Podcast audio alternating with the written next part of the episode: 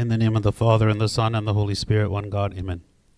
God willing, today we're going to start a new book, uh, short epistle of St. John, um, the epistle, the first epistle of St. John. We had already studied the second and the third epistles earlier, um, and they were only one chapter. Um, first John is five chapters, so it's still short, but maybe a little longer um, than, than the other chapters. So, um, as far as the, the author, so we know that the author is um, St. John uh, the Beloved. He was one of the apostles. He's the brother of James, um, and uh, he's known for um, writing about um, the concept of love a lot. Um, he also uh, his gospel uh, is one that is speaks about the divinity of Christ, focuses on the divinity, um, and we see some of those themes here. Similar style and theological theme uh, in this epistle to his gospel. Um, and he actually briefly mentioned some of the things here in this epistle that he wrote um, in the gospel, and he assumes that the reader has already read um, the gospel. Um, as Saint John, as we're used to from Saint John, is he he never mentions his own name uh, in anything that he writes. So in in his gospel, whenever he writes about himself, how does he refer to himself? Do you know? Yeah, the the disciple that the Lord loves. Right. This is how he refers to himself. He never mentions his name. Also here in um, the epistle, he doesn't mention um, his name at the beginning, like we always used from the epistles of St. Paul. The very first word, actually, of every epistle is Paul. Um, and he has a greeting at the beginning uh, to the church that he's writing to. Uh, here, St. John, he doesn't mention his name, and there's actually no introduction and there's no conclusion. Um, and we, we consider this one of the Catholic epistles, which means what? Universal, so it's written to everybody. So it's not ri- written to a necessarily a specific group of people um, in a specific place. When when Saint Paul writes his epistles, um, of course the the words that he writes are beneficial to everyone in the whole church, which is why the church circulated his letters around. Um, but uh, here, Saint uh, Saint John, when he's writing, he's not writing to a specific church to address the problems or the concerns in that church. He's writing generally. Okay, he's writing um, generally. Um, so uh, it's very pastoral in nature and is directed um, to the church um, as a whole. The time and place of the writing, so it was written from the city of Ephesus toward the end of the first century, um, after the year 70 AD. So what's significant about the year 70 AD?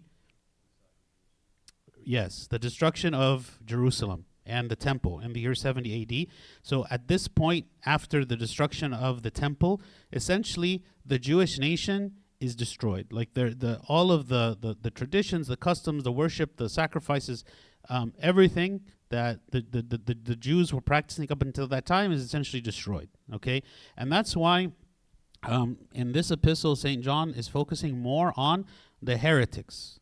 He's focusing more on the heresies that began to to rise up from the very beginning um, of the church, as opposed to um, so much the persecution that was coming from the Jews, because we know that there was a very severe persecution from the Jews to the Christians, because the the Christians were were essentially an offshoot from Judaism, and those Jews and Pharisees they wanted to destroy the Christian movement right? And so there was a lot of persecution that happened in the early church from the Jews. And when you read about the missionary journeys of St. Paul, we see all kinds of persecution coming from the Jews in various places. Here we don't read about the persecution of the Jews because the Jews were not like like in a position of strength at this point in time. It was more other uh, heresies that were coming up in the church, and one of the earliest heresies that became pretty predominant um, and started to harass the church was that of Gnosticism. Okay, and we'll talk a little bit about that. Um, but the, the the Gnostics, so the the, the gnos- gnosis is a Greek word which means knowledge. Okay, and so the Gnostics were a group of people who claimed knowledge to the truth, and they believed that the only good thing that was created was the spiritual things. Only the spiritual things were good, and all the physical things were evil. Of course, we look at the physical things and we see that there's corruption in them. We see even on our own flesh, there's the corrupted flesh. But it doesn't mean that the physical is evil because God created the physical, right? From the very beginning, He created all of creation to be good. And after every day of creation, it says God looked at what He had made and He said it was good or very good. So we don't consider that by its very essence, the physical things are, are, are evil, but they can be corrupted. and actually even the spiritual can be corrupted as well, because we know that the the demons and Satan himself is a spirit, right? So um, so so so the Gnostics believed again that the spiritual was good and the physical was evil, and the spiritual was created by a good God, and the physical was created by an evil God. Okay, and so there was these two gods that are kind of at war with each other, and this is like the war between the spirit and the flesh, right? As represented in these two gods. Um, because they believed that the physical was evil, okay, so when we speak about the incarnation, and of course, we believe that Jesus was fully man, and we believe that he uh, became incarnate and he was fully God and fully man at the same time, and he experienced real suffering, he experienced real hunger and real thirst, and all the things that a human being experiences, right, as a man. But the the Gnostics, they said no, he was his body was like an illusion. It was an apparition. It wasn't a real body because if the physical were evil, then how is it that God could take the form of a physical man? Right? An actual man in the flesh. This is like an abomination to them. Um, that's why um, in the early church, because this Gnosticism was kind of uh, uh, a developing heresy at the time, the early church they they confirmed the understanding, right, um, that the flesh and the material things, the physical things, um, are good because God created them, but man defiled them through his own evil actions, right? Making the distinction that the essence of the physical is good, right? But we chose to corrupt them, to defile them. It is not that the essence of the physical um, is is evil. So that's kind of giving you like a sense of the circumstances at the time to give us some context as we were reading this, like kind of what is the environment um, that was there.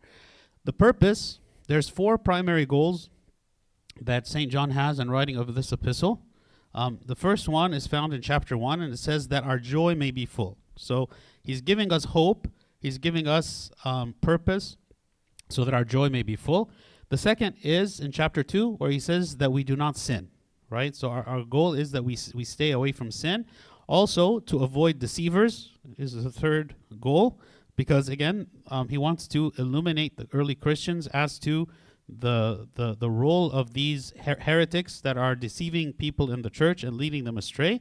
And then finally the last purpose is to know that we have eternal life and to have confidence in God who gives us eternal life. Okay those are like four main themes that we might find uh, repeated throughout this short epistle. Okay? So we'll um, we'll start with chapter 1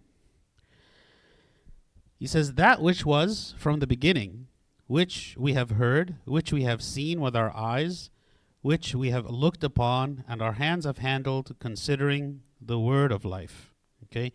The first thing that you'll notice about this is what? Right off the bat. Yes. And if you want to compare it to his gospel, just like the gospel of John, the very first verse in the beginning was the word, and the word was God, and the word was with God right? And all like all of the the the the divinity, the theology of the divinity of the existence of God and and and the logos, we find it in the very first verse, um, the very first part of John chapter one, the gospel, and we find it here as well in the epistle of First John chapter one. Okay, so he's saying um, that which was from the beginning. So when he is focusing on the eternity, the divinity, of God, he's saying that which was from the beginning. Because from the very beginning, God existed, right? Before time existed, God existed. So he is divine, he has he is eternal, okay? But this eternal God chose to manifest himself to us, right? Chose to manifest himself to us. That's why we have heard and we have seen with our eyes, which we have looked upon and our hands have handled. How is it that an infinite eternal God that is beyond uh, beyond our senses could be handled, right? Could be seen, could be touched, could be heard. It's only because he chose to want to reveal himself to us, right? Who are limited. So he took a form that we can comprehend and that we can interact with, which of course is the, the form of the human flesh, Okay? So, but he's emphasizing here that his incarnation was a real incarnation. He wasn't an apparition. He wasn't someone who just appeared as a man, but he was really just a spirit. No, he was a real man, a real uh, human being. And that's why he says, Our hands have handled him, right? Like it's not like we just saw him from a distance and we saw him speaking, right, from far away. No, we have been close to him, we have touched him. And of course, St. John is an apostle. He lived with Christ for three years on the earth during his incarnation. He was present at the crucifixion. He saw him after his resurrection. He saw him with the wounds in his hands, right? And just as when St. Thomas, who doubted the resurrection, when Christ appeared the second time and he told him, Come and put your hands in the wounds, he actually said this to all of the disciples. He didn't just say it only to Thomas. So all of the disciples would have touched him and seen and felt the wounds um, that he had.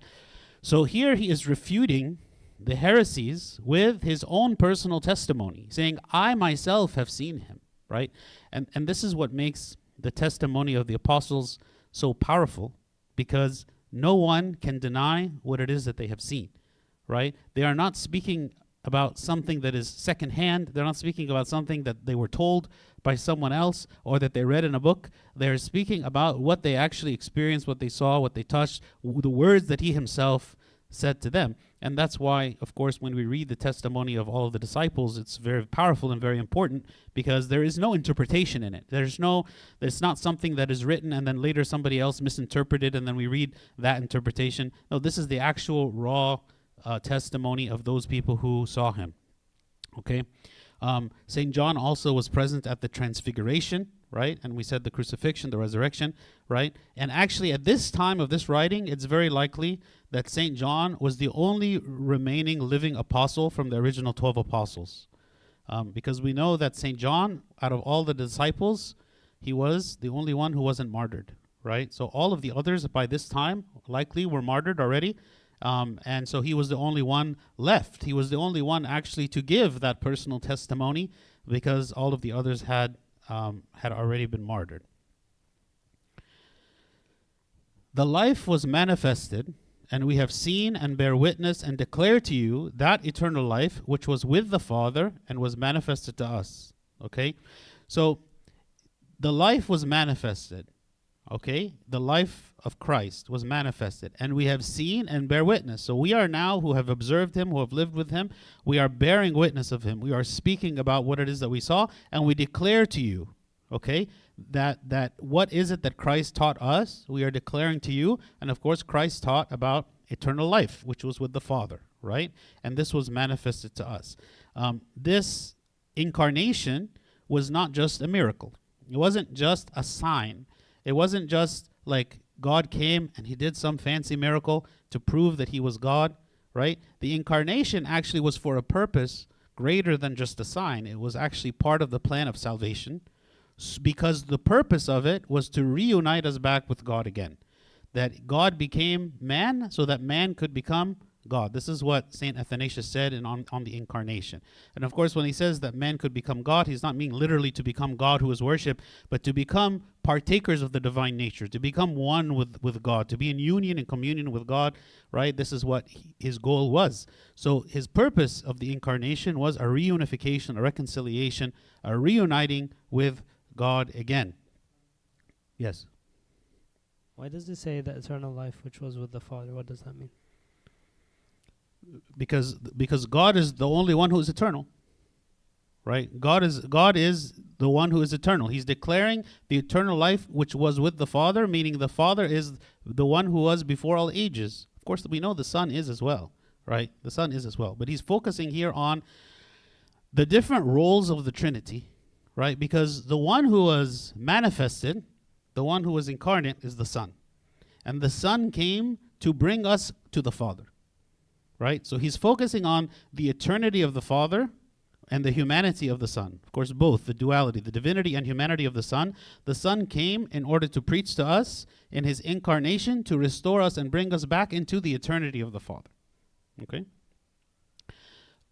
St. Macarius the Great, he says, God the incomprehensible descended to us because of his goodness and has put on the members of the flesh and emptied all the glory He became flesh and was united with it to take with him all the holy, faithful, and accepted souls with him, and become with them one spirit, as St. Paul the Apostle said, so that the soul may live in complete harmony and may taste the eternal life and become a partaker of the undefiled glory. This is the, what the Son did. He came and he took our own flesh to unite with us so that we would have a place in eternity with God the Father. Okay?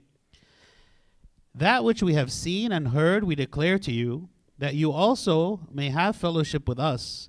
And truly, our fellowship is with the Father and with His Son, Jesus Christ.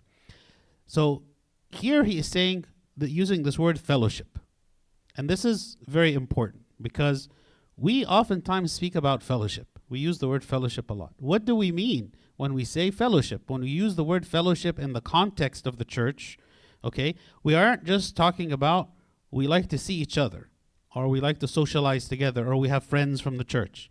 Because he is linking here that what he says that we may that you may have fellowship with us. So he's saying to the people, right? That that so that you may have fellowship with us, and truly our fellowship is with the Trinity. Okay? So so the, the the fellowship that we have with one another is not just a fellowship that's like like an earthly fellowship like this. It's a it's the triangular fellowship, the same kind of fellowship we talk about in, in, in marriage, where you say you have the man and the woman with God, and, the, and, and there's like a triangle of fellowship, right? This is why the purpose of fellowship in the church is for salvation. The purpose of fellowship in the church is for salvation. It is not just for fun. It, it isn't just because we enjoy each other's company. Of course, it's great that we enjoy each other's company, but the, the idea of fellowship is that God is in the midst of us. This is why when we have fellowship and people are doing things or saying things that are inappropriate, right? We can't say that this is fellowship. We can't say that this is a good fellowship, right? Yes, maybe there are people who can be friends that are committing sin together and they're friends. They say that they're friends. That's not fellowship. That's not like a spiritual fellowship. Fellowship means that, that our relationship is with each other, with God in the midst, right? So he's saying when you come to the church, you have both things. You have fellowship with us as other humans, and you have fellowship with God. And this is why the church is such an important part of salvation. You can't have salvation without the church, right? Because the church isn't just about a social service, it isn't just about social time, right? It's it's a place where the people and God meet, right? And my relationship with God is one dimension and my relationship with people is another dimension, but we have this fellowship, these three together me, other people, and God together. This is why we don't speak about relationship with God as being purely just a personal thing by himself. Like a person says, Why can't I just go into my own room and I'm just going to pray to God and I have a relationship with God? Yes, of course, we are called to do that. Christ himself says, When you pray, go into your room and close the door and have a relationship with God. That's true. But apart from the church, there is no salvation. Apart from coming to the church and participating in the communion, which is exactly this the communion is a fellowship with people and a fellowship with God, right? And we say that communion is necessary for salvation. So unless you come and commune, meaning you are part of the body of Christ, right? The body of Christ is is a group of people right? The body of Christ is not an individual. Like Christ didn't come and say, You are the body of Christ, like you as an individual are, are the body. No, he said the church as a whole is the body. And if I want to be part of the body, then I come to the church and I commune with the rest of the church, okay? Um, so that, that's a very important thing when he speaks about fellowship. What is it that we mean by fellowship? Actually, Yes. just a small addition. You know, the, the, the Arabic word used for fellowship here is the word we use for communion. Like in the trans in this passage's translation in Arabic, it says um, the word used is sharika, and like the sharika is like when we say communion in Arabic, it's the mystery of sharika. Like Mm. th- th- that's the same word. So the fellowship. Yeah. So th- so it's exactly communion. It's Yeah. not Yeah. even like a similar word. It's the same word. Same word. Thank you. And these things we write to you that your joy may be full. So here's one of the themes that I mentioned is um, the idea of the fullness of joy. Okay, so the world is filled with sorrow. And we all know this very well. You know, anyone who is grown up from just childhood, who begins to taste the responsibilities that are in the world, the sorrows that are in the world, the loss that is in the world, the grieving, the the things that we want that we can't have, all these things make us conclude that the world is full of sadness. Right? It is full of sadness. It doesn't mean that's the only thing, but even the things that are good and the things that are worthwhile and the things that, that bring happiness in the world, they're all temporary and fleeting. Right? The, the the people that we love most in the world, maybe at one point they won't be with us anymore. Right? Here in the world.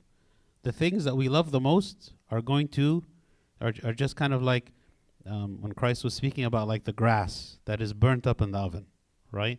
It is it is here today and gone tomorrow. So we know that the world is filled with sorrow. But the joy, as he was speaking earlier about eternal life, the joy comes from our understanding of where is it, where is life? What is life? What is the true life? Um, in Ephesians chapter 2 it says that at the time that sorry, at that at that time you were without Christ, being aliens from the commonwealth of Israel and strangers from the co- covenants of promise, having no hope and without God in the world. So for those people who were without God, they they lived without hope. There was no hope because nothing in this world was good to grant real abiding joy or peace in it. But now, in Christ Jesus, you who once were far off have been brought near by the blood of Christ. So, though you had no hope before you became Christians, before you became believers, now you were brought near by the blood of Christ, and you now have a reason to hope that even though the world hasn't changed, and this is the fallacy that some people make who, who are Christians, they believe that somehow by being Christian, it makes you immune from the world, or that somehow God is going to transform the world for you because you are now a Christian. But actually, in the book of Ecclesiastes, King Solomon says, the rain falls on both the righteous and the wicked. Right? Like, like being righteous doesn't mean that there's some sacred umbrella that is over your head, that now suddenly all of the rain that is falling on the world is going to just trickle down and is going to miss you so that you don't experience it, so that it doesn't touch your life. No, actually, eh, all of us have experienced suffering loss, things that we wish were different in the world. The rain falls on the righteous and the wicked. God did not come to change the world, right? He didn't come to change the world. He came to bring us out of the world. He came to make a way for us so that this world is not it, is not the only thing, that there is an eternal life that is after this world, and that we continue into that life. And that life then is the one where there is no sorrow. That's the life where, where there is no sadness and there is no grieving and there's no mourning, right? So as long as we keep our eyes fixated on that life and on being close to God in this life, right? Then we are undistracted by the the things in this world that we think are going to bring us happiness that really can't. They they really can't. So this is why he's writing. He's writing these things so that your joy may be full. Having fellowship with us, having fellowship with God, your joy may be full, right? Because now you know that you have communion with God and you have communion as in the body of Christ. That is the source of joy, not careers and families and all these other things that maybe can bring joy for a time, can maybe bring some kind of happiness for a time, but can quickly fall away, can quickly be something that causes um, sadness or or something that can be taken from us, right? Here our joy is full because our focus is on the eternity. This is the message which we have heard from him and declare to you that God is light and in him is no darkness at all. Again, there is a lot of similarity here to what he says in his gospel.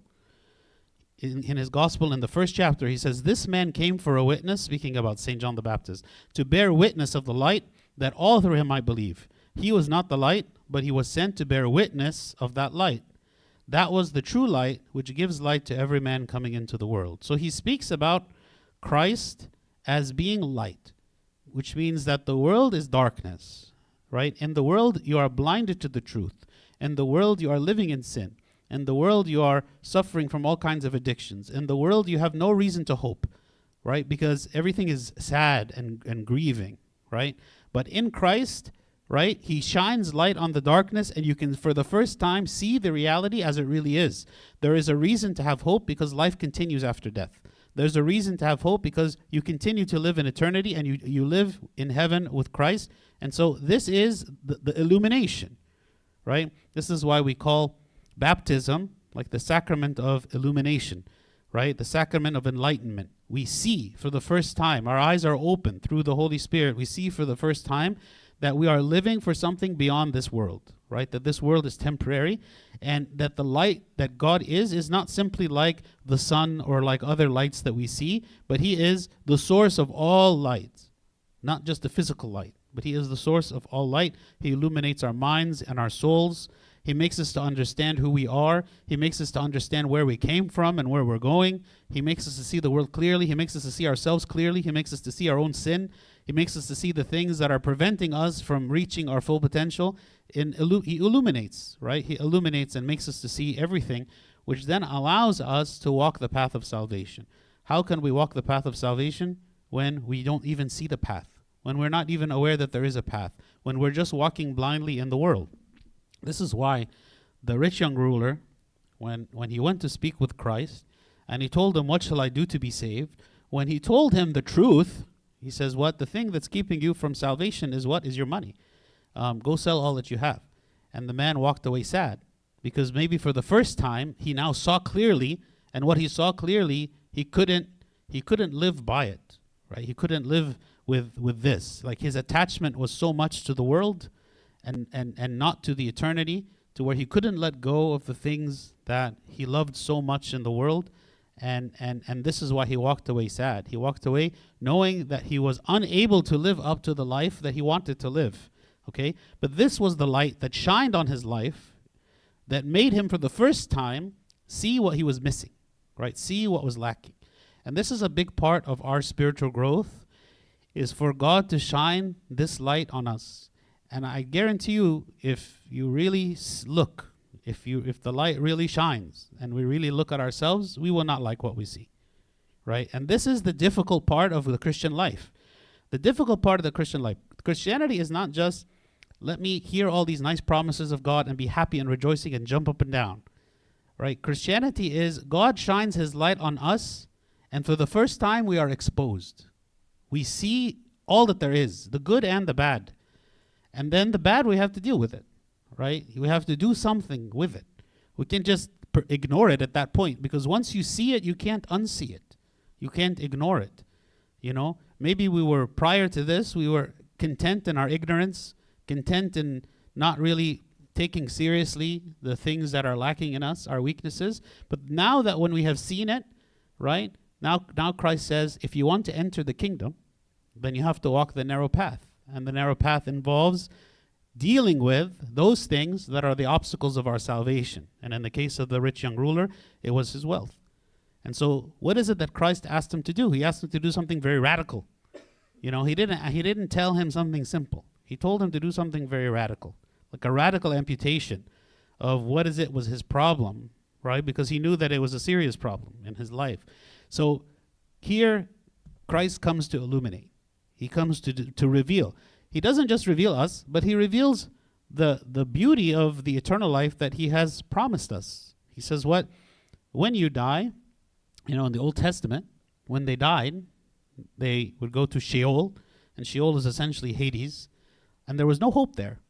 There was no hope of the resurrection there. They didn't have that understanding yet.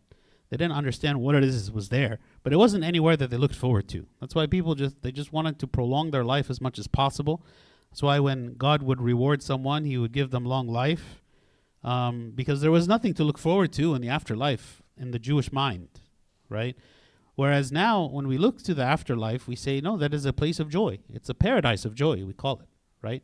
So that is part also of the illumination, that God is illuminating for us what we have to look forward to, which is also another source of hope. If we say that we have fellowship with Him and walk in darkness, we lie and do not practice the truth. Now, this is another difficult verse. Okay? Because the whole concept of faith and Christianity is related to not just what we believe, but what we practice. Because you can't believe something if you don't practice it. If you're not practicing it, it means you don't really believe it. And this is, of course, what St. James speaks about in his epistle a lot. But this is the, the bottom line. If we call ourselves to be Christians and believers, but we refuse to walk away from sin, then he is saying we are lying and we are not practicing the truth. Right? Because maybe sometimes we want we want it all. I want to be able to live my sinful life the way that I want because it brings me pleasure, but I also want the hope of salvation and the resurrection and all the promises that God gives, but I also don't want to let go of this life. Right? I want it both together. Right? And that is what is impossible. That's when Christ says you cannot serve both God and mammon. You cannot both have all of the, the wealth of the world and also be a worshiper of God. So this is a choice that he's asking us to make. Just like the rich young ruler, he had a choice. Christ told him either sell your money and follow me or keep your money but go your way. Right? But if we want both, this is when we start speaking about lukewarm Christianity, the kind that in the book of Revelation when Christ said that he will spit us out of his mouth. The lukewarm. The cold is one who is clearly living a sinful life and they are open, like they're transparent, they know who they are, they reject God, they live their life for themselves, and at least it's a logical, if you want to call it logical, it's a consistent, it's a consistent life. I've chosen to live away from God, I don't believe in Him, or I reject Him, or whatever the case may be, and I, I live my life accordingly. Or you have the hot. The hot are the people who um, they believe in God and they live their life for Him right? They live their life completely for Him, and their life is reflecting those principles and beliefs. The lukewarm, right? The one who tries to have it all, in, in the middle, they're saying, I want this and I want that. I want to live for my flesh, but I also want to live for my spirit, right? But the two are at enmity with one another. So if we say that we have fellowship with Him and we come to the church and we take communion and we do these things, but in my own life, I'm in no way trying to pursue God, I'm in no way caring about it. I'm just doing it because I was taught to do it, because other people are doing it because I want to do it, but I'm not willing to let go of everything else that God hates. Right? So so if we are not doing it, then we are still walking in darkness. Though Christ has illuminated, though the, the light has shone on our darkness, we still choose to continue in darkness. It's like as though you imagine like the, the blind man, the man born blind, if Christ came and he and he came to heal him of his blindness, and the man said, No, I want to stay blind right? I want to stay blind. I don't want to see, right? Because maybe I won't like what I see, right? I don't want I don't want to see. So the one who continues to walk in darkness even after the sh- the light has shone, right? Then this is a person who chooses darkness. It wasn't that they are just born in darkness and that no one ever shone the light on them, and so they are just kind of like a victim of their circumstance. No, this is a person who was offered the light, but they chose not to walk in the light. Okay? So if we go a step further and say, well, uh, yes, I choose not to walk in the light, but I want to have fellowship with Him. I want to have fellowship with God, with the church. I want to be in the body of Christ. I want eternal salvation. I want to go to heaven. I want all these promises that God has given, but I want it on my own terms. I will continue to live this way. This is actually what heresy is. Heresy is, we mentioned this before, the word heresy means to pick and choose. So the person who is a heretic is a person who is picking and choosing. I choose certain parts of the scripture that I accept and I adopt because these fit my lifestyle that I like and I want. But the other parts of the scripture that I don't really feel comfortable with or don't want, these I reject them.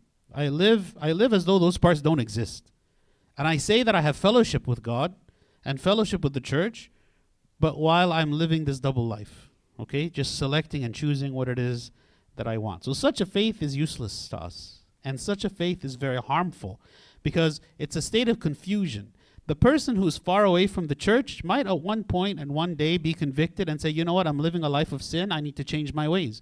The person who is hot, living in the church and with God, they have salvation and they're ex- they they yeah, they're not lying to themselves and they're in a safe path already on the narrow path the person in the middle with the lukewarm heart is the person who believes that they are living a life of salvation but they are actually living in darkness these are the people who um, who said, "Lord, Lord." You know, when when when when when they said, "Lord, we we you preached in our streets and we you you did all these things. Like, why are you rejecting us?" Right? And then he says, "Get away from me! I never knew you." That is the frightening. That's the frightening one, right? Because those are the ones who see the Lord, they talk to him, They think that they know him, they think that he knows them, and they think that their life is just perfectly great, right? But then only on that last day, when they stand before him, expecting that God would open wide the door of heaven, he would say, Get away from me, I never knew you. Very, very scary. These are the people who say that we have fellowship with him, but walk in darkness, right? And, and, and the people who do that are lying to themselves. They're lying to themselves, right? We lie and do not practice the truth.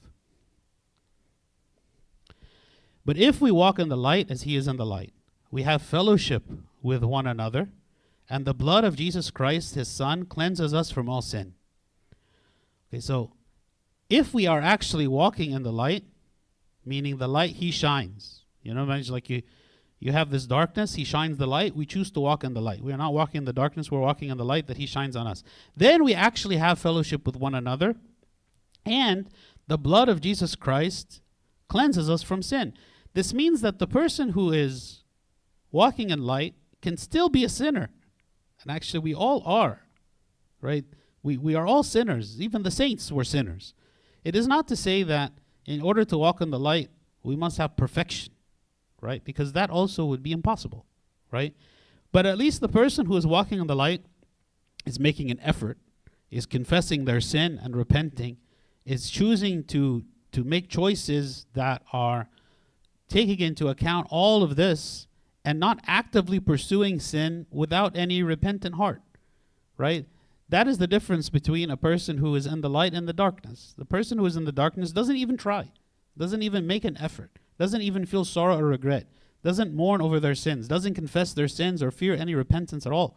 That person is the one who is walking in darkness. The person who tries, makes an effort, who makes some sacrifice, who tries to do something, who cares about their spiritual life, right? That's a person who, what? The blood of Jesus Christ cleanses us from all sin.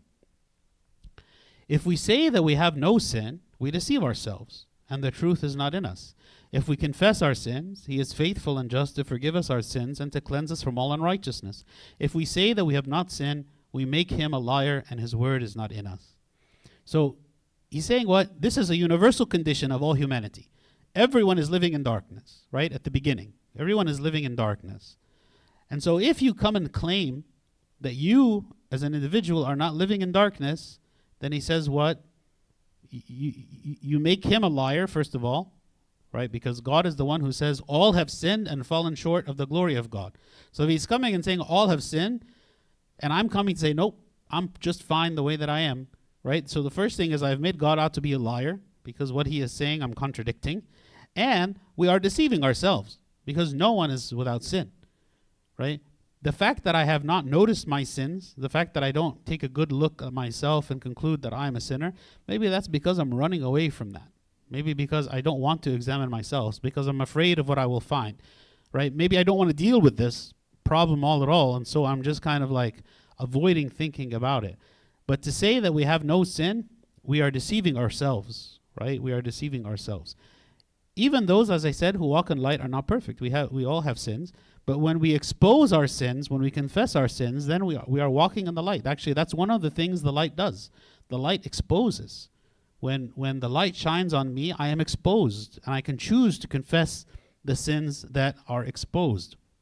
Um, St. Gregory of Nyssa, he said, Pour before me a fountain of many tears, and I will do with you the same act. Consider the minister of the church a spiritual father, and reveal to him all the secrets of your souls as the wounds before the doctor, so you may be healed. Right? The healing comes from the confession, right? To confess. It is not to say that when we sin, we are we are doomed. We are all sinners, right? When we sin, we can confess. So there's four things here he says in the in these verses, these three verses about what happens if we say we have no sin. The first is we deceive ourselves, as he said. We are lying to ourselves if we say we have no sin. Then he said, The truth is not in us. The things that we say are not truthful. We are liars. Okay? Also, we make him to be a liar because he declared us to be sinners. And then finally, his word is not in us. Right? Because if his word is in us, then that means we will declare the same things that he declares. The things that he says are true, I also will say them as true. But if I am speaking against what he says, right, then the word is, is not in us. Okay? chapter 2. My little children, these things I write to you, so that you may not sin. And if anyone sins, we have an advocate with the Father, Jesus Christ the righteous. And he himself is the propitiation for our sins, and not for ours only, but also for the whole world. Okay? So, how do we understand this? What is this saying? The goal is to overcome sin by being transformed by the Holy Spirit. And the reason we want to overcome sin is because we want to be united with Christ. So, so the goal is actually to be united with Christ. And sin is an obstacle between us and Christ. So we, we, we overcome sin through the working of the Holy Spirit that we have received in baptism and confirmation so that we can be in full union with Christ, which is our goal. And we want to be in full union with Christ, not just because we want to go to heaven, but because of love. Because we want because we love him. We want to be with him. All right? Just as we want to be with anyone that we love. But when we fall, because as we've established, we are all sinners. When we fall, right? He says, if anyone sins, we have an advocate with the Father. Okay? An advocate. The word advocate, what is an advocate? What does the word advocate mean?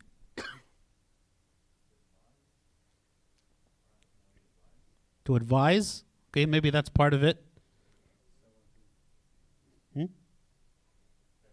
To defend. Yes, or to help, to defend. It's like a lawyer, it's like a defense attorney. Okay? So the defender, right, is defending us and declaring us to be innocent. He's declaring us to be innocent. He is defending us before who? Hmm? The judge, right? Right, the judge. Okay, so the Greek word for advocate is actually paraclete. Okay, paraclete is the word that we use to mean comforter. Right? We translated comforter when we're speaking about the Holy Spirit. We say the Holy Spirit, the paraclete. We translate it to be Holy Spirit, the comforter. And the word actually has two meanings. When speaking about Christ, it means like intercessor. The intercessor is the one who is like operating on my behalf. Just like the lawyer is the one who goes and speaks on my behalf, he defends me on my behalf so that I don't say anything. I am someone else is taking that role of defender and defending me before the judge. The this is like the intercessor. Christ intercedes with the Father for our sins before God the Father. Okay? Um, this is not to say that somehow the Father is desiring that we perish, desiring for us to be condemned, and somehow Christ comes in as the defender and defending us from the Father. That is not what this is saying. Okay? What is he defending us against? If you read the if you read further on, he says, and he himself is the propitiation for our sins. Okay, what is propitiation? Yes, like the appeasement, the satisfaction, the fulfillment of what? Okay?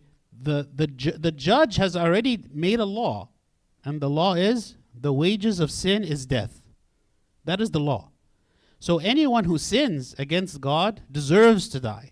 And here we are saying, but we don't want to die. And Christ came to die for our sins so that we don't have to die. So he is the advocate. He is defending. Yes, he's standing before the Father and he says, What?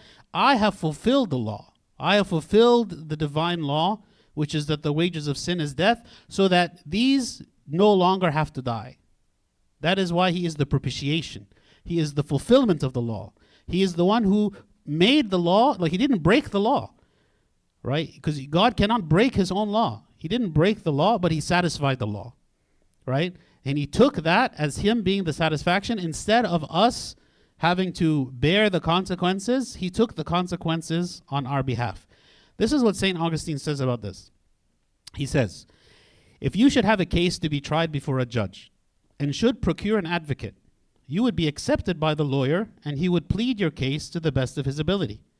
If before he has finished his plea, you should hear that he is to be the judge, how you would rejoice, because he could be your judge, who shortly before, as your lawyer, he is the intercessor. So let us not sin. However, if you sin, be sorry and curse it. Then you can come in the presence of the judge, trusting that he is your intercessor, and by your confession, you are not afraid to lose the case. Often, someone lets an eloquent advocate to defend him, and here you have the word himself defending you, so you will not perish. So imagine you go to trial, and your lawyer, who's defending you, after he finishes making his case, he goes and sits up to where the judge is and says, I'm also the judge. So just as I was defending you, and as the judge, I'm going to let you go. Right? So here St. Augustine is saying, imagine how happy you would be, right? How you would rejoice, because he who could be your judge, who shortly before as your lawyer, right? And so that is what Christ did.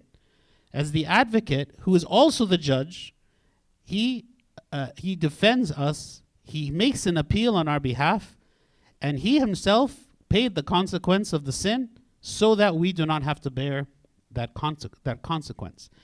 Also, it says what? He is an advocate with the Father, Jesus Christ, the righteous. I mean, the reason that Christ is able to fulfill this role is because number one, he is God, but two, he is righteous. He committed no sin. So he is not deserving of the consequence, right? For his for his own. He is not deserving the consequence for himself. And so when he chooses to receive it on himself, he is choosing to receive it on behalf of us. Also, he says, this offering, this propitiation for sin, was not for ours only, but also for the whole world. So he's saying this sacrifice that Christ made was for the salvation of the entire world. This is why anyone is able to come to Christ. This is why anyone is able to accept him. Anyone is able to receive. Actually, we are the Gentiles, right? We are the ones who are far off. We are the ones who are not the original. We were we were not the original children of God. We came to be accepted by adoption later on, right? We were the ones who Christ's death uh, applied to us as well, and we came to him because he offered salvation to us. Now, by this we know that we know him if we keep his commandments. He who says, I know him, and does not keep his commandments is a liar, and the truth is not in him. So, as before, when he was speaking about if you say that you have fellowship with him, but you walk in darkness, you are a liar, and you're deceiving yourselves, and you make him out to be a liar, and all those things. So, here's the same thing. He's saying, um, Now by this we know that we know him. So, how is it that we know that we know him? Like, people will ask, like, how do I know if I am like a sincere and genuine Christian? How do I know if I am, you know, like if Christ is going to accept me or not? Well, he says, if we keep his commandments. Are we trying to keep his commandments? Are his commandments important and relevant to us? Are they something that we try to abide by? Do we do we operate trying to live by his commandments? Again, we just said that when we sin in this previous verse, so you don't think that I'm saying we have to do it perfectly. He says, "And if anyone sins, we have an advocate with the Father, Jesus Christ the righteous." But how do I know that I'm that I'm that I know him? Am I making any effort? right? Am I making any effort to keep his commandments and to confess my sins when I fall? Okay? He who says, I know him and does, and does not do, uh, uh, and does not keep his commandments is a liar. Meaning, if I say that I know him, but I'm living my life according to my own rules, then I am a liar, and the truth is not in me. St. Didymus the Blind, he said, Often in the scriptures, the word know means not just being aware of something, but having personal experience of it. Jesus did not know sin, not because he never committed it himself. For although he is like us in every other way, he never sinned. Given this meaning of the word know, it is clear that anyone who says that he knows God must also keep his commandments, for the two things go together. Okay? This is what it means to know God. This is what it means to love God. When we say, I love God, what does it mean? Does it mean that I have warm feelings toward him? I, I can't hug him. Like, I can't. There's so many things that we as human beings we think of in terms of love, uh, I can't serve God in any way that adds anything to Him, right? Like I, there's not anything that I could do that He couldn't have done Himself easier than me. The only way to love God and to and to to know to to know Him is to follow the commandments He has set for us. He said, "I want you to follow these commandments. I want you to follow follow this. We submit our will to Him. This is loving. Uh, this is loving to God." But whoever keeps his word, truly the love of God is perfected in him. By this we know that we are in him. Right? This person doesn't just keep the commandments of God uh, and sees them as burdensome. And he sees them as being like, okay, I'm forcing myself against my will to do these things, and I'm really bitter about it, and I really don't want to do it. This is the person who doesn't see the commandment of God as burdensome at all. He finds the commandments of God as as joyful, as sweet. If you read Psalm 119 um, in the in the in the book of Psalms, it's the longest psalm. Every single verse of that psalm is speaking about God's commandments, His statutes, His precepts, and how King David loves them. Right? Like he sees the commandments of God as perfect. He sees them as being something for his own safety, for his own goodness, for for something that is beneficial to him. He doesn't see the law of God as being burdensome. He doesn't see the law of God as being an obstacle or that God doesn't want me to enjoy my life and he's doing these things in a selfish way or whatever way, right? He doesn't blame God for anything. He sees that the commandments of God are good. The judgments of God are good. The statutes are good. The precepts are good. And for that reason that I believe that all these are good, I will follow God wholeheartedly. Yes, maybe I will fail. I will fail because I am weak. I will fail because as I try to follow them, I will stumble. But again, we have an advocate, right? But there's a difference between that person the person who looks at the, the commandments of God and despises them.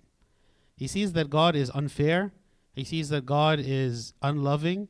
He sees that God is selfish. He sees that God is controlling, overbearing um, for placing all these commandments. Why are you asking me to do these things? Right? And of course, in the end, we know that God's commandments are for our benefit. God's commandments are for our own good. As much as maybe we, we don't understand them, we, why, why is it that God has allowed certain things uh, or has not allowed other things? Or why does He ask us to do the things that He asked us to do? Right?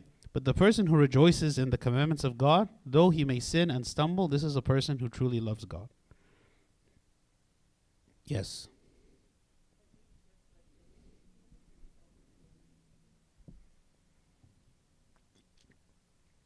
So following following and submitting to the church is God's will. Right? So even the commandments of the church is something we should abide by and we should abide by joyfully because maybe God is using these for my salvation in a way that I don't fully comprehend yet, but maybe one day I will. Like I can tell you most people who start fasting from a young age do so begrudgingly. I don't know anyone who starts fasting at a young age and they're just so thrilled and excited about it. And actually, they would never have done it unless they were forced to do it. But maybe that same person, 10, 20 years later, looks back at it and be like, I'm so glad that I learned to fast at a young age and I see the benefit of it. So sometimes there are things that we don't understand why. God is, is limiting us right? It's a limitation. He is limiting our freedom, right? In in certain things. Why? Um, but we trust that He knows why. Like there's a good reason for it. Okay. Yeah. So I um I see these words and I, I agree with them. However, I a lot and I, I I will feel genuinely feel this way a lot of times, right? But there are a lot of times where you know, especially as of re- recently because of the fast, like that I am begrudgingly fa- like I'm like like wow this this this fast is lasting a long time. Like why is it 43 days? Like why like you know and This year's 42. sure. but you know, and so I, uh, I, I keep going through this back and forth. I'm like, okay, there are times where I genuinely feel that way, like, like at peace, right? But then it's just like, like, the the struggle against like the flesh is really difficult, right? And so, is that a sign that is? I mean, I'm sure I know it's normal, but is that a sign that it's becoming um becoming more lukewarm, or in that regard, or like, or is that just something that comes with it, with time you learn to, you know, like submit more, like. You know, uh, was it last week or at some meeting, like in the last couple weeks? I was speaking about how, um, like, the spiritual life is a is a marathon. It's not a sprint. And one of the difficulties in our spiritual life is the endurance. Because you can do anything for a year. Are you tell me uh, you got to fast for one entire year, but then you never have to fast again? I think most people would be very happy to do that, right? So the issue is not with how difficult it is to fast. The issue is how can we in, endure and persevere making good choices, spiritual choices, spiritual discipline for an extended period of time for the rest of our lives? Right? So that's why you'll find that maybe at a young age, when someone is very energetic and hasn't yet experienced the monotony and the routine, that they'll do things with energy um, that actually over time will decrease. And a person, even though they are more experienced and they have more knowledge as they're older, of course, but they find that the spiritual practices that they had always done from a young age are getting more difficult rather than less difficult. I'll read for you this verse in Ecclesiastes chapter 12. Remember now your Creator in the days of your youth, before the difficult days come, and the years draw near when you say, I have no pleasure in them. If you read this, and I think most young people think that, you know, when you get old and you're just like walk really slowly and your back is hunched over and your hair is white, then you're automatically just like a saint.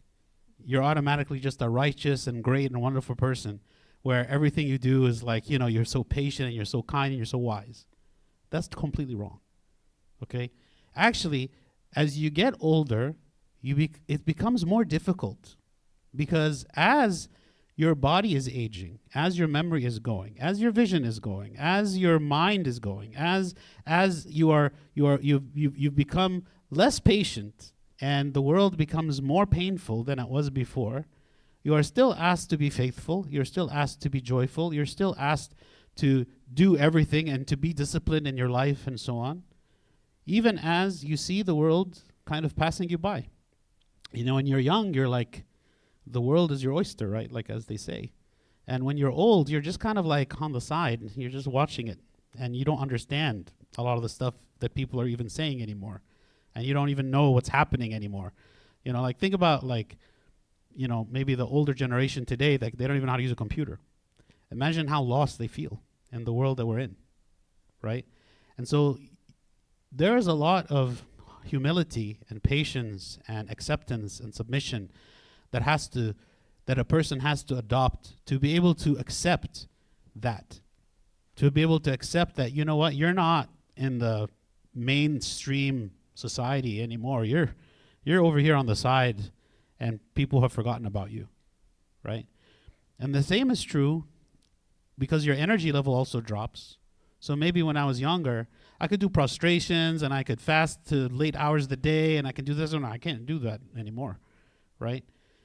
So, being able to be consistent in spiritual practices, and not just the external practices, but in your spirit, like your your your love of God, your joy as things begin to go, your joy is maintained. Um, that is not an easy thing. And I think the reason that you might find that people who are older tend to have more faith is because they were forced to. Because it's like how I, I everything's taken. Everything's taken from me. The only thing, the only thing left, the only one left is God. My children have left. My health is on the way out. Uh, this is sad, depressing picture, right? The only thing I have is God. He's the only one who maintains. He's the only one who stays. He's the only one who doesn't leave. He's the only one who is eternal. He's the only one that I'm now, all I can think of is I'm just hoping to leave this place to go to Him. Right? So the idea that things get more difficult in time is very true. And and and and that's why also at a younger age maybe people cannot even imagine that there could ever be a time where I would lose faith. There could ever be a time where I turn away from God, where I go astray from Him. Maybe as a young person and like very established in the church and all their future ahead of them and everything is going great in their life, they think to themselves, like, I'm going to be here forever. But year after year after year, who knows what life will bring? And that is the true test of faith. And Christ says, He who endures to the end will be saved. Not he who is faithful for a year or a decade, but he who endures to the end. And how long is the end? We don't know. Everyone's life is different. This is why we are called to be very careful and alert and watchful, because the devil is like a roaring lion seeking whom he may devour, who while we are getting weaker, he is not getting weaker. While we are starting to kind of like let go, he has been planning this from the beginning because maybe he knew that he could never get us to fall in our 20s or our 30s or maybe our 40s, but maybe in our 70s. That's when he's going to get us. And he's patiently abiding, waiting, biding his time until we get there because all it takes is one time. You know, we could be faithful for 70 years, but before the end, he gets us. He finally catches us. That's why we are called so much to be careful, right? Because we don't want to give any place, any way for him to enter our hearts, for him to lead us astray from the truth, for us to begin to walk on the wide path instead of the narrow path. It's very hard. And and we can't predict the future. We don't know what's going to happen. But to your point of what you're saying, right? Like yes, it can be difficult and it can get harder.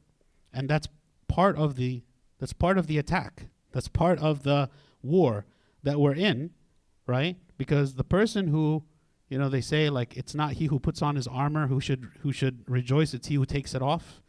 Like the, the, the at any point in this war, right, we could be defeated. And we have to be very careful so we last to the very end. Probably wasn't the answer you wanted, but know. Okay.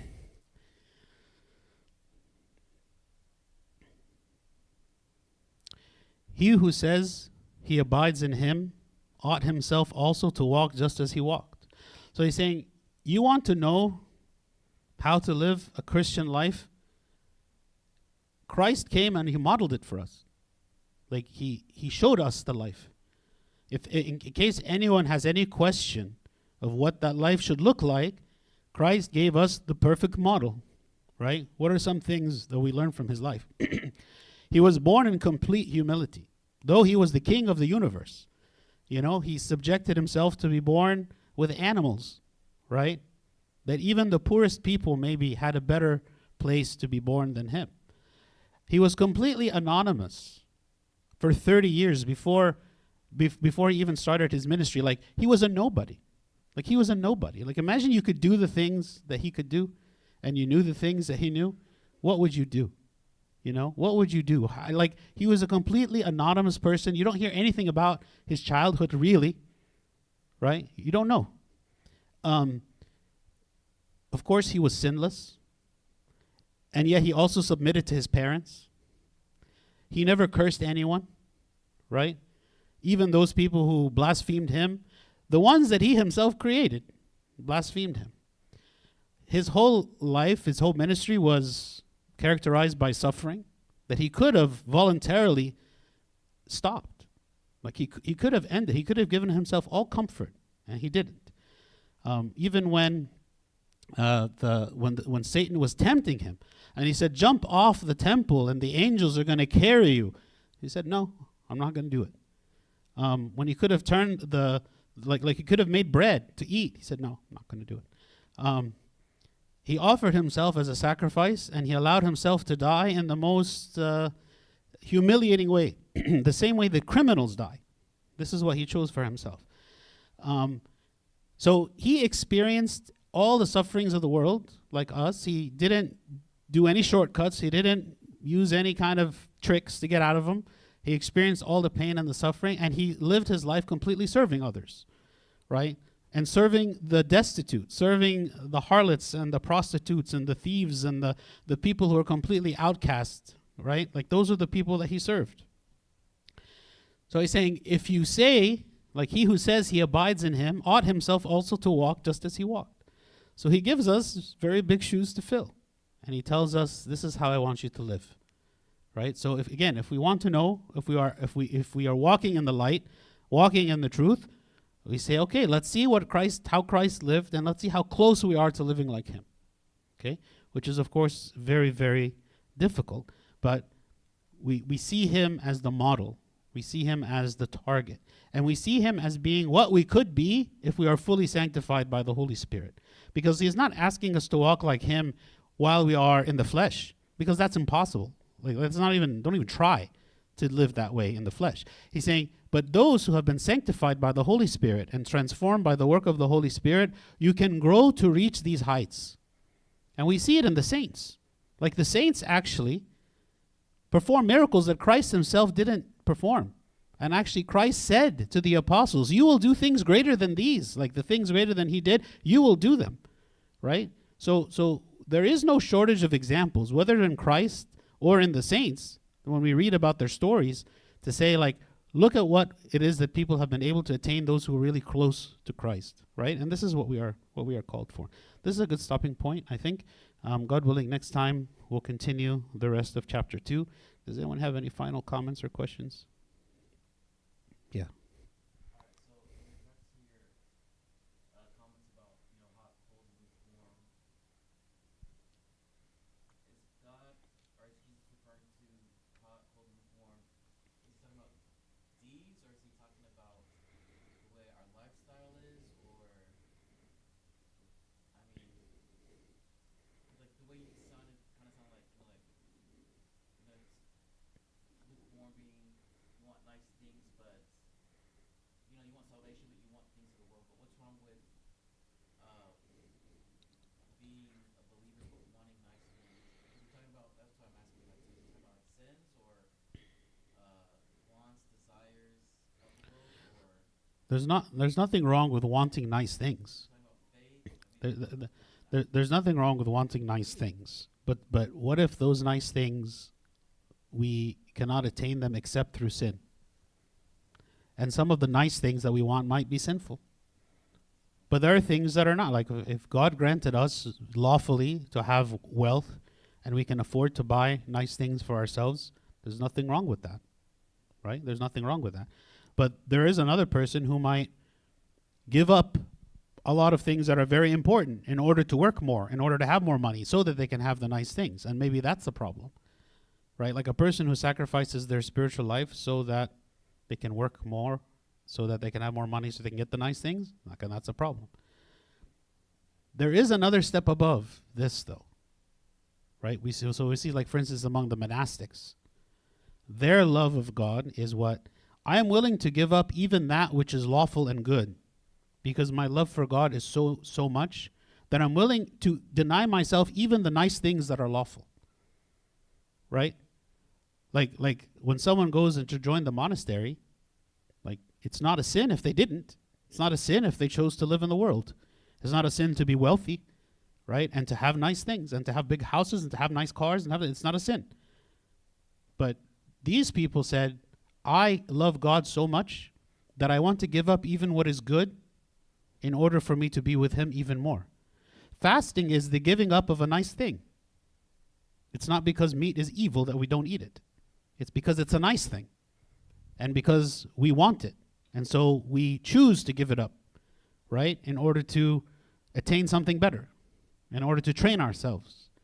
So I'm not, when I say, you know, to answer your question, having nice things is not wrong, but it's also not the best thing right? Like it's not the goal. It's not to say just because you can obtain something that you should. Just because you can can can have access to something for yourself that means you must. No, actually maybe we can choose restraint for the sake of our, our, our giving. For the sake of not wanting to be distracted by the world. We can choose it. That doesn't mean that the thing that we're giving up is wrong. And if we chose not to give it up and we kept it, that's not wrong, as long as the thing itself is not sinful. But these are different stages of spiritual maturity. You know? So uh, there isn't there isn't one way to live. Right? D- different people might choose to give up different things at different times for different reasons. But as a baseline, obviously, we don't obtain anything that is sinful. And we don't live a, a sinful life. And not only do we not live a sinful life, we strive for holiness. We strive to be holy. We strive for righteousness. We strive and we, we, we incorporate in our life all the spiritual practices that we talk about to help us to grow. So a person who has rejected that lifestyle, that is a person who is living in the world. But living in the world, I'm not talking about whether you have a $50,000 car or $20,000 car or $150,000 car. It's not, I'm not counting it like that. Okay? Yes.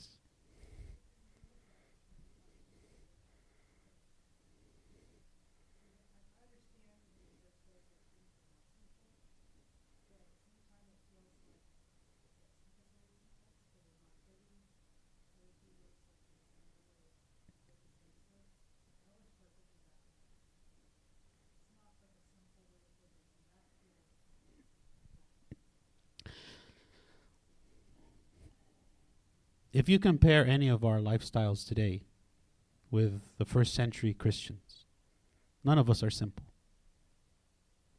I, I can't say that that our lifestyle is characterized by simplicity. The way I like to look at it is what you obtain for, for yourself relative to your means, not as an absolute measure. Because sometimes we, we look at things in an absolute sense. There's one time in the harvest meeting where this topic came up, and I mentioned how Bill Gates had said that he is going to uh, leave only $10 million to each of his children. And maybe for us, I would be like, $10 million, like, I could live the rest, of, I could retire now if I had $10 million. Like, that would be the best thing ever, $10 million. But for him, who's like a triple digit billionaire, for him to leave only $10 million to his kids is actually very, very little. When, when, when you know, typically parents leave all their money to their kids, right? And, and he, he, he explicitly did that because he wanted his children to, like, learn how to work and be successful on their own and not just rely on his money. But the point that I'm trying to make is that it's all relative. You know, like there are some people um, that maybe like it would be not strange for them to own two houses. Like I have my house that I live in, and then I have another house that's an investment, or I have another house that is like a vacation home somewhere else. And maybe for a lot of us, we would say in our community, it's like okay, that's. I mean, not everyone can afford that, but it's also not like a. We don't consider it to be a kind of like you know indulgence necessarily. But there are people who can't even afford one house. So that person who can't even afford one house, when they look at maybe us who can afford two houses, would they say about us that we are not living simply? And they will say about us that we are overindulging? And they'll say, like, why do you even need that? But it's easy for us and our place to look at but those who are higher than us and say, oh, yeah, you don't need this and that. Why are you spending, you know, all this money on this frivolous things and you're buying this many cars and you're buying this? Yeah, it's easy to do that. But relative to your means, and among that peer group that has those things, for them, maybe that would be considered meager. You know, the story of Anba Arsenios. Ambarsenios, he used to live in the palace, and he was a teacher of the children of the kings. So he lived a very, very luxurious life because of his position. So when he went and, and became a monk and he joined the monastery, it was very difficult for him to adjust to the meagerness of the monastery. And so while the rest of the monks were sleeping on the floor, he was sleeping on a bed. Not the nicest bed, but it's a bed. And so he was rebuked by the other monks, and the monks told him, Why are you sleeping on a bed when we're all sleeping on the floor? And the abbot of the monastery rebuked the monks and he said, Do you know where he came from? He used to be sleeping in the most luxurious of beds, and he has given up all of that to come here. Whereas many, maybe these other monks who are already poor from the beginning, maybe they're already sleeping on the floor because they couldn't even afford to have a bed. So it's all relative. What one group of people might look at another and say, You are living an exorbitant life, well, maybe relative to what they could have had, they've chosen to give up so much. And that's why, like, we're not called to judge each other, but a- as far as each of us, like, if we're asking the question about ourselves, um, the way I look at it is if God granted us to have a certain amount of money and we are paying our tithes, right? The, the, the, the part of the tithes is the, is the amount that God said is mine, right? He says, This belongs to me. If we are paying to God what is His, and some people might choose to pay beyond the 10%, you know, that, that is the minimum amount, the rest of the money is yours. That doesn't mean you should squander it. It doesn't mean that you should just waste it, you know, on whatever. You have to be wise in how to spend it. But it's not a question of right and wrong. It's not saying, well, if I buy this specific thing, then it's wrong. It's not about the thing. Maybe it would be wrong because I'm choosing to spend money that I should have saved for the future. Maybe it would have been wiser to save it or wiser or, you know, to do this and that. But it's not a sin to do so. It's not a sin to buy an expensive car. It's not a sin to buy an expensive house. And the definition of expensive is just very relative to who you are and how much money you have and your friends might consider it to be well yeah I, i'm buying a house that's similar price to the rest of my friends if you had wealthier friends maybe your house would be considered cheap compared to their house you know so it, it i don't like to look at it in absolute terms i like to look at it as what is within my means and god granted it to me And as long as I'm not hoarding it, I'm not greedy, I'm I'm giving my tithes, I'm I'm not attached to it. Now being attached to it is is is a difficult thing to measure. And sometimes the only way we know if we're attached to something is when it's taken away. At that point, it's like what is my reaction? We will all be disappointed if something is taken away from us. But will we curse God or will we accept it? Job is the perfect example. When everything was taken from him, he still praised God. He said, God has given, God has taken away. You know, blessed be the name of the Lord. It doesn't mean he didn't sorrow. It doesn't mean he wasn't sad because of all that was taken from him. But he didn't blame God for it because ultimately his greatest hope was in God and not his possessions. So to know if we are attached to something um, is, to, is to say, what would be my reaction if it's taken? But to enjoy it while we have it, there's nothing wrong with that. Actually, there were people who were very, very righteous people in the church who were very wealthy. Um, and they had nice things. And that's okay.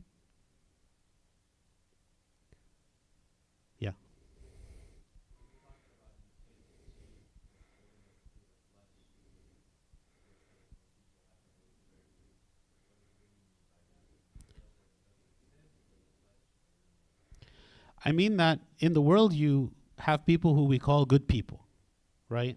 Like people who they try to be nice, they're friendly, they maybe s- do community service and whatnot, and there's a certain level of goodness, right, that they have.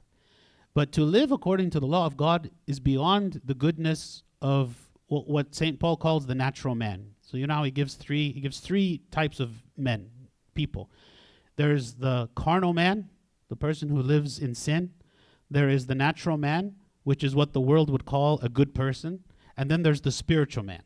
And the spiritual man is the person who can live, who can even approach to live according to God's commandments. Because even the natural man, who would be considered a good person, maybe is not going to be able to forgive their enemies. Maybe is not going to be like when Christ said, when someone asks to go with you one mile, go with him two miles right? That is beyond the natural man. The world, the natural world would say, don't go two miles if he asks you to go one mile. Like, and if someone uh, slaps you on one cheek, don't give him the other cheek, right? Like, slap him back. Like that would be the natural man, right? Like th- the world would say that's good. That's good. Like that. That's good enough. What we're being asked to do as Christians is to go beyond the natural, right? The natural is what comes naturally right? In my flesh, in my body, right? What, what the human being is apart from the Holy Spirit. But in the Holy Spirit, we are able to approach what God's standard is, which is above the natural. Does that make sense?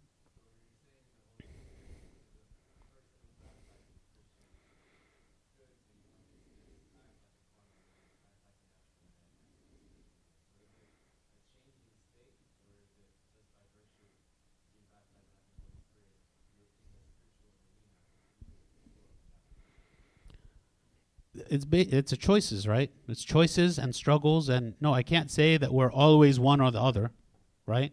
There are moments where I maybe act according to the spiritual man, in the sense that maybe I forgive someone who doesn't deserve forgiveness because I show them mercy. That's like a spiritual act, right?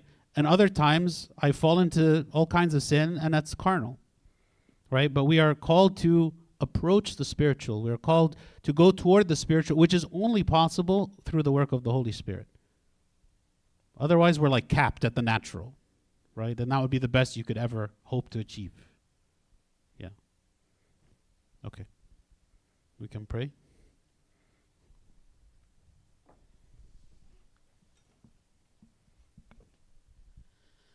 In the name of the Father, and the Son, and the Holy Spirit, one God, amen. We thank you, O Lord, for this day. We ask for your blessing. We ask, O Lord, for you to help us to attain the spiritual and to put away from us the carnal.